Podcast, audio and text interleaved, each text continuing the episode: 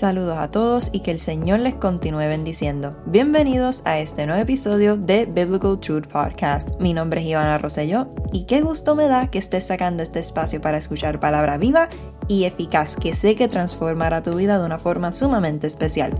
Bueno, el tema de hoy, Jesús te llama. Y quiero comenzar hablando sobre este tema. Con respecto a lo que nos dice Juan capítulo 3, verso 16, que yo sé que es un verso bíblico que todo el mundo sabe, que dice así, porque de tal manera amó Dios al mundo que ha dado a su Hijo unigénito, para que todo aquel que cree en Él no se pierda, mas tenga vida eterna.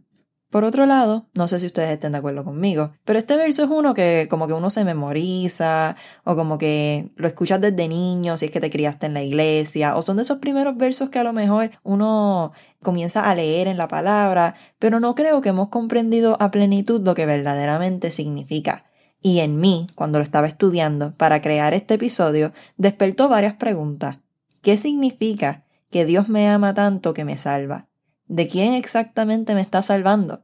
No sabía que estaba perdida. Así que exactamente qué es lo que está haciendo que yo esté perdida. Y yo creo que este problema de no hacernos estas preguntas que como cristianos deberíamos hacernos al momento de analizar este verso, proviene de que nos hemos acostumbrado a ser admiradores de Jesús, pero no discípulos que lo amen. Y ciertamente sabemos que Dios es real y que nos habla, pero no entendemos cómo ni por qué. Entonces, ¿para qué vino Jesús exactamente a salvarnos? Mira, es muy sencillo. Jesús vino a salvarte de ti y desea que tu vida sea llena de su presencia. En Romanos capítulo 1, verso del 18 al 32, yo les voy a dejar la asignación para que ustedes lo estudien en su casa, nos habla, en resumen, de que actualmente nuestros pensamientos y acciones como seres humanos siempre van en contra de lo que el Señor nos ha llamado a hacer, de una forma consciente e inconsciente. Literalmente, lo que significa pecar. Escoger mi propio camino sin escoger a Dios. Y yo no sé si ustedes han tenido este problema con la palabra pecar o pecado. Si no, pues, de verdad, gloria a Dios, pero yo, yo he tenido este problema con esa palabra. Y es como que es una palabra que incomoda. Como que estas palabras que tú escuchas, ah, pecar, y tú como que ya estás pensando en todo lo que no puedes hacer. Como que hemos interpretado la palabra pecado como todo aquello que no podemos realizar y en sí este no es su significado. Pecar es escoger el odio antes que el amor. Pecar es chismear de una persona y herirla cuando Dios nos llama a amarnos unos a los otros. Pecar es guardar resentimiento con una persona cuando Dios nos llama a perdonar. Pecar es emborracharte para esconder el dolor que cargas, cuando Dios quiere sanar todo aquello que te lastima. Pecar es utilizar marihuana para relajarte, cuando Dios ha prometido darte la paz que sobrepasa todo entendimiento, una que el mundo no puede dar.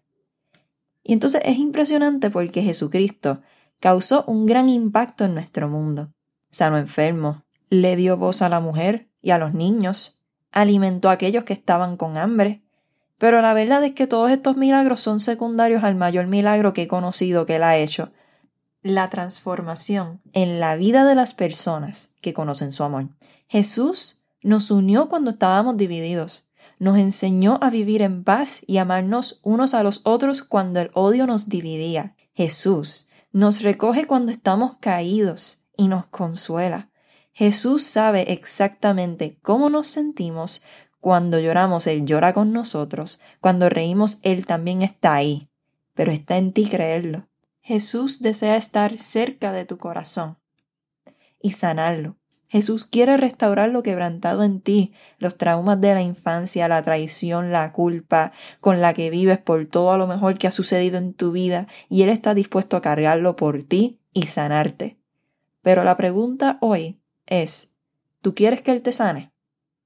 Lo mejor de Jesús es que Él ya venció y te llama a dejar todo ese dolor atrás y seguirlo. Te invita a caminar sobre las aguas como Pedro, teniendo fe en quién Él es y quién ha dicho ser, y que sobre todas las cosas es tu Señor y tu Salvador, y que cuando estén estremeciéndose las aguas en tu corazón o a tu alrededor, Él está. Él es el que las calma. Y si no has hecho al Señor Jesucristo tu Salvador, hoy es un buen momento para simplemente, en este espacio que estás escuchando este episodio, entregarte totalmente y decirle, mira Señor, nada puedo hacer sin ti. Nada, porque mi vida sin ti no hace sentido, porque el dolor que cargo ya me he dado cuenta que yo no lo puedo manejar solo. Señor, que las heridas que tengo, los asuntos inconclusos, aquellas cosas que me confunden, que me perturban, que me quitan la paz, Señor, ya yo no puedo más, te lo entrego, me rindo a ti. Me rindo a ti porque sin ti nada puedo hacer, porque tú fuiste perfecto en todo lo que hiciste, Señor, pero tú sabes que yo no lo soy. Por favor, ayúdame.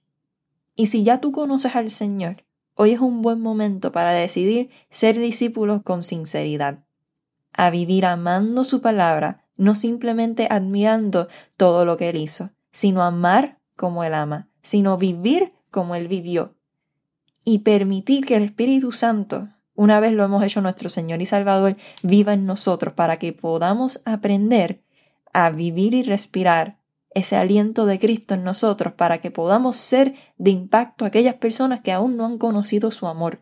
Pero primero la transformación tiene que comenzar en nosotros. ¿Cómo vamos a predicarle a otros del amor de Cristo y de que Dios es bueno si nos limitamos a simplemente estar en la iglesia y no hablar de su amor? Si no modelamos su amor, si no vivimos guiados bajo su Espíritu Santo. Nada de estas cosas podemos hacer si nuestro enfoque no está en Él, si no nos metemos en su palabra, si no oramos. Y prontamente entraré más a detalle de cómo orar y cómo leer la palabra. Pero hoy simplemente era el espacio necesario para decir y recordarte que Jesús no solamente te ama, sino que Jesús te llama a que tu vida sea distinta. Y te exhorto que si luego de haber escuchado este episodio sentiste que el Espíritu Santo te habló, compartas este mensaje con otra persona que lo necesite. Ahora mismo estamos viviendo unos tiempos muy difíciles y necesitamos una esperanza, necesitamos un enfoque, porque al final del día el egocentrismo y pensar que nosotros podemos por nuestras propias capacidades es una fantasía y la palabra lo deja muy claro, porque luego de cuando leemos ese verso de Juan 3:16, si lo leemos un poquito más profundidad y continuamos leyendo los otros versos, nos daremos cuenta que genuinamente vivimos en tiniebla y que Cristo es la luz del mundo. Así que yo sé que este episodio es corto, yo sé que fui directa al grano y que no es lo que tiendo a hacer, tiendo a elaborar un poquito más, pero esto es lo que el Señor había puesto en mi corazón, un llamado a la juventud, para que nos levantemos, para que hagamos las cosas distintas y amemos y sirvamos en espíritu y verdad. Amemos como Cristo nos ha amado y comencemos a leer su palabra con la intención de vivirla y modelarla. Así que nada, hasta aquí mi parte. Que el Señor les continúe bendiciendo. Saben que me pueden conseguir como Ivana Rosselló por las redes sociales y The Biblical Truth Podcast en any social media.